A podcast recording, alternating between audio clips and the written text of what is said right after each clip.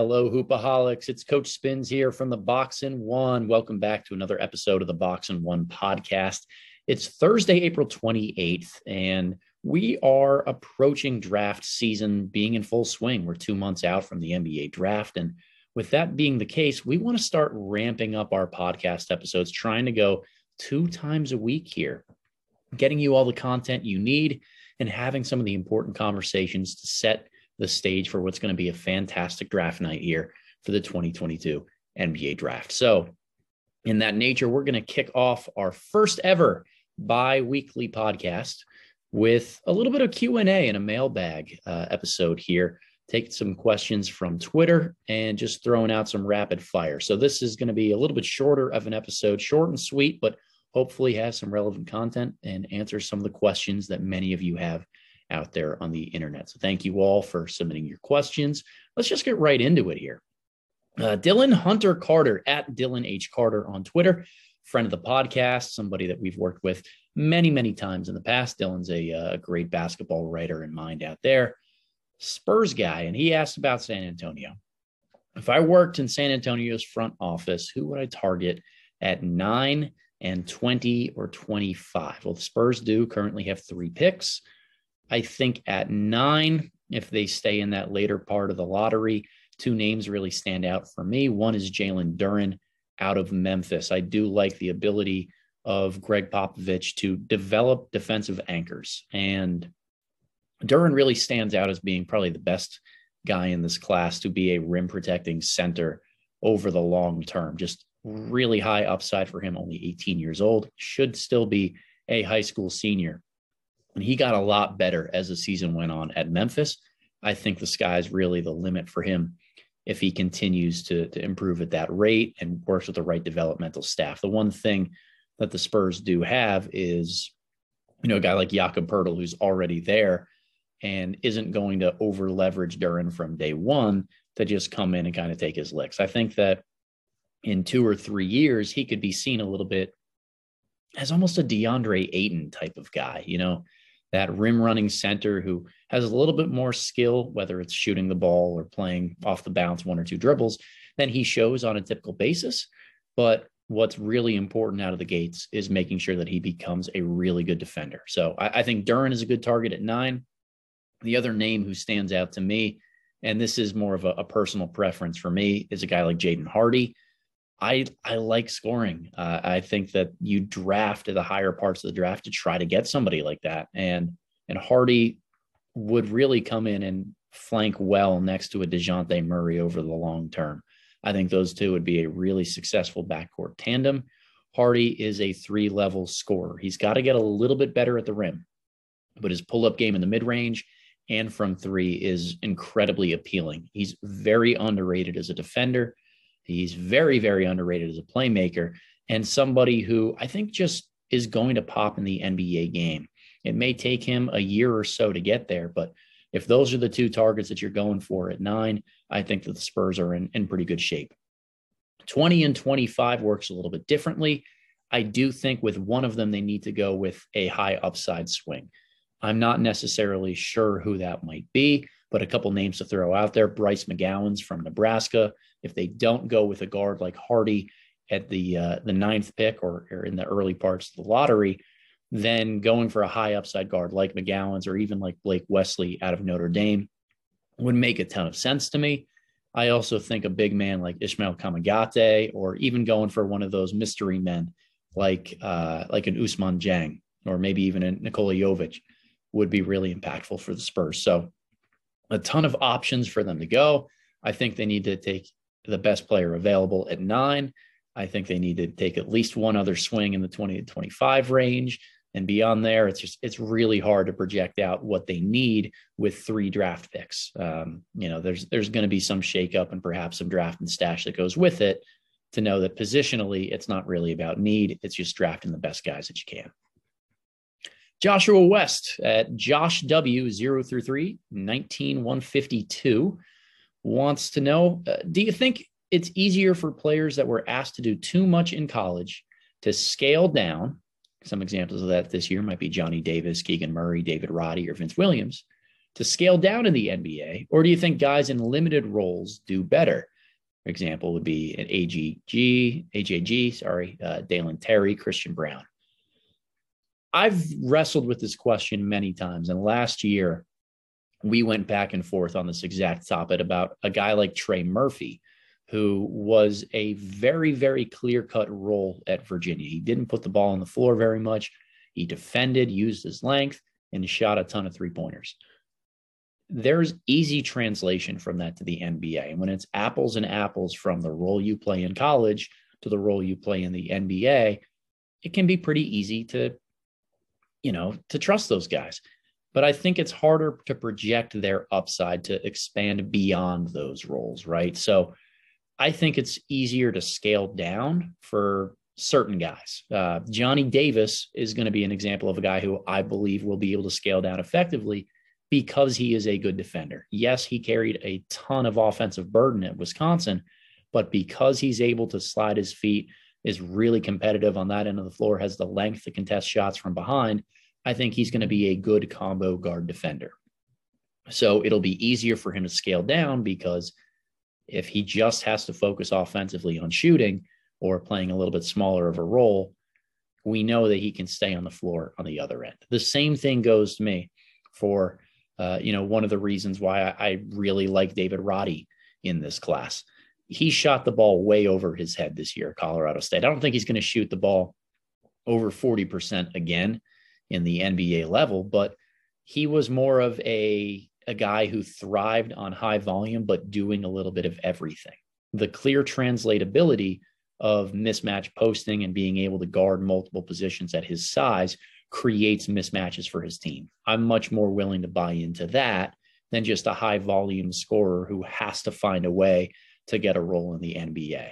I have to be able to look at what role they'd fill on draft night if they were to scale down to feel comfortable. But if that's the case and I can find one, I do tend to feel more comfortable in drafting them. So hopefully that makes sense a little bit, Joshua. Uh, that being said, uh, uh, he did mention guys like Dalen Terry and Christian Braun at the end. I am big fans of them. I think that they're superstars in their role. Both received first round grades from me. So this was, um, you know, I think it's about semantics, right?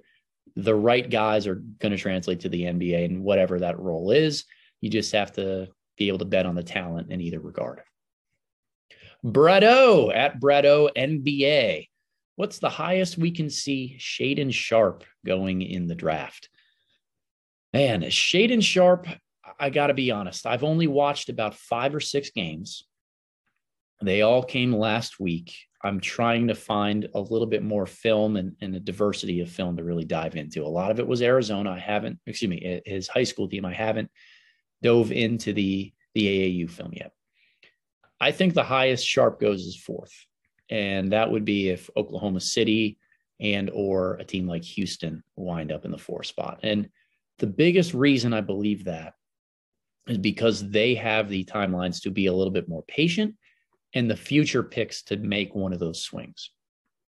I think it's clear to say, from an athletic and skill combination perspective, Sharpe is definitely a top seven or eight talent in this draft class.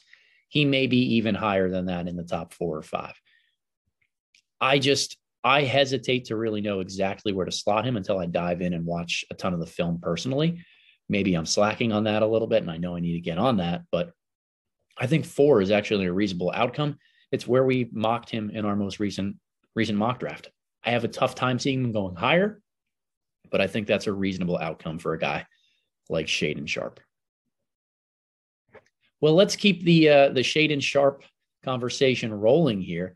And Sergio at and Sergio E N S E R G I O.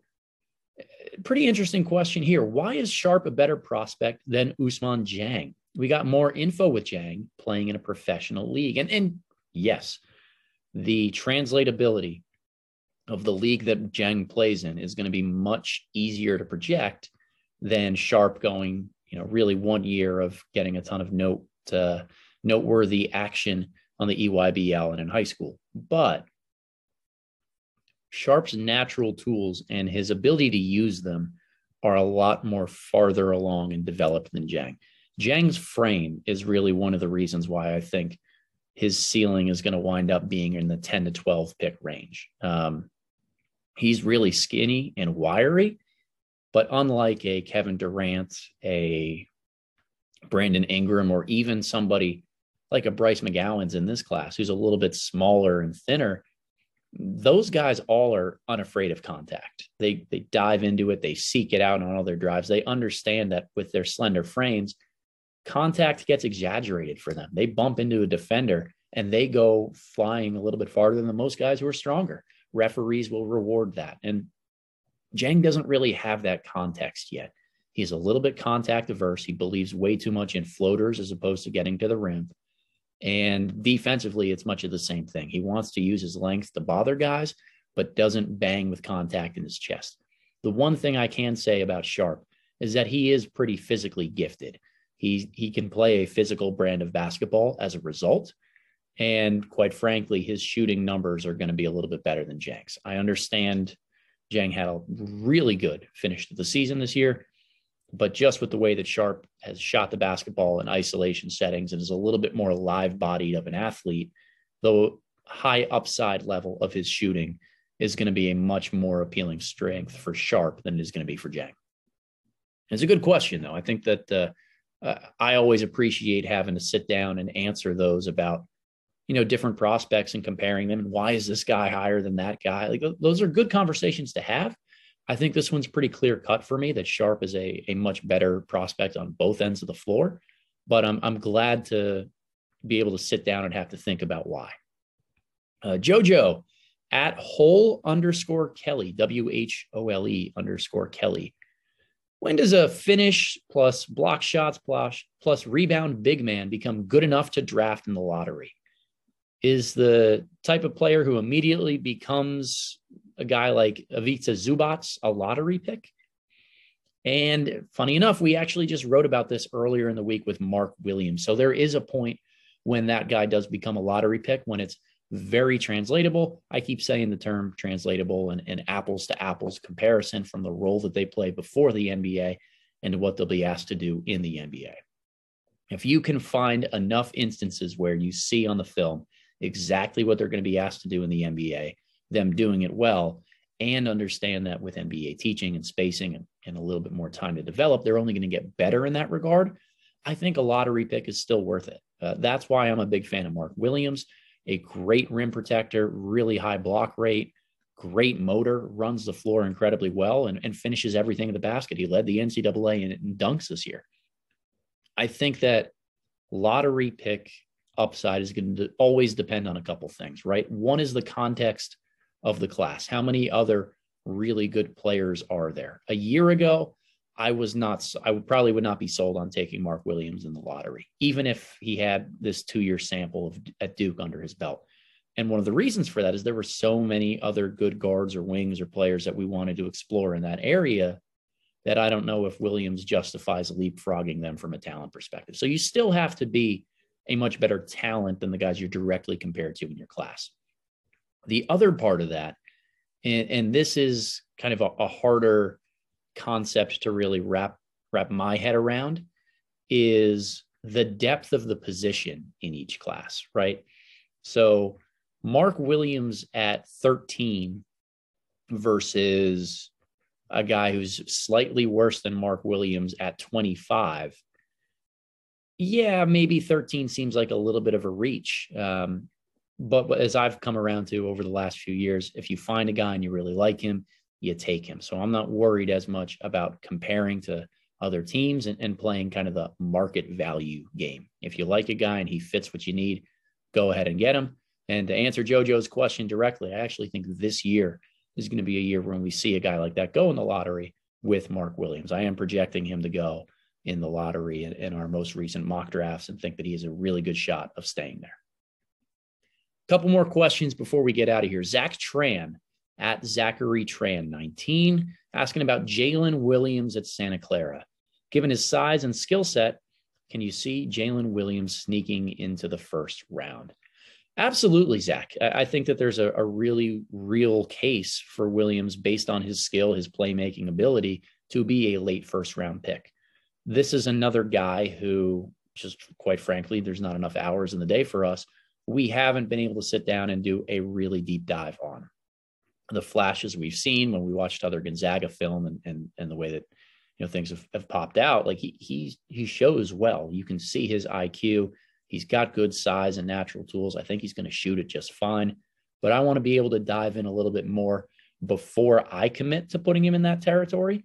But I definitely know with the buzz that's going on around right now and just the open nature of this draft class in particular, once you get past the 21st, 22nd pick, Williams is going to have as good of a shot as anybody else of finding his way into that territory.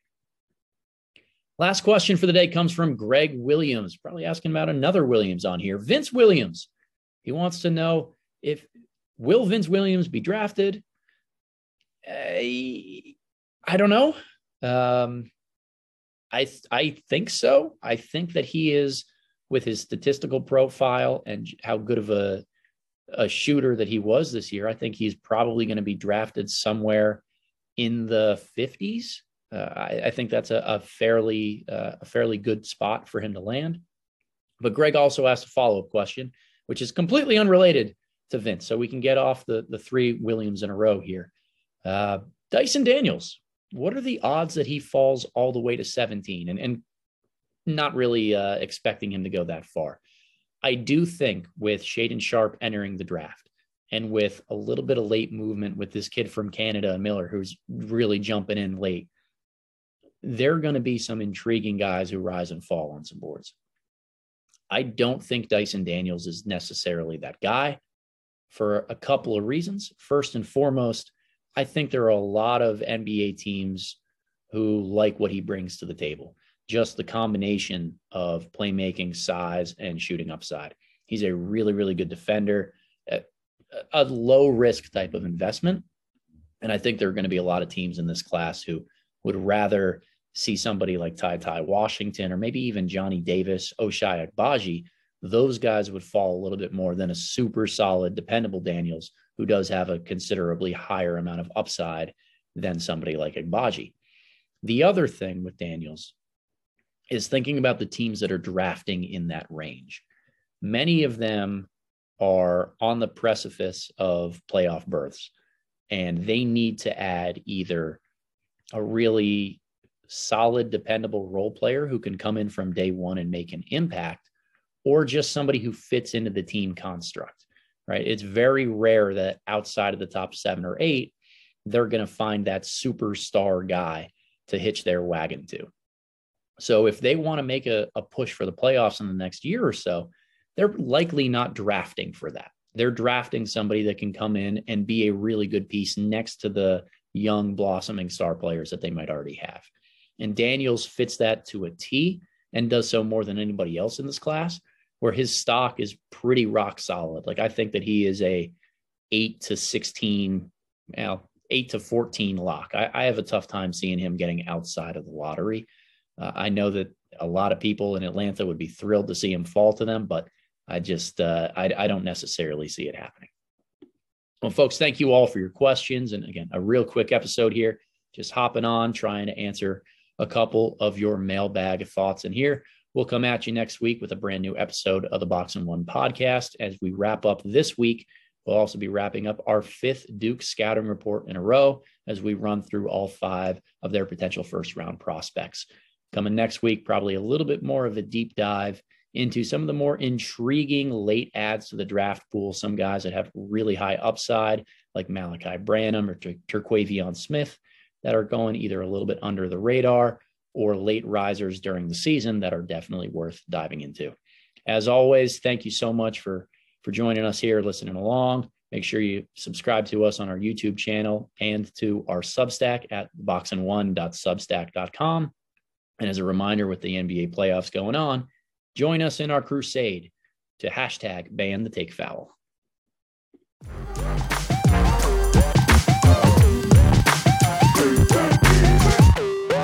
Bye.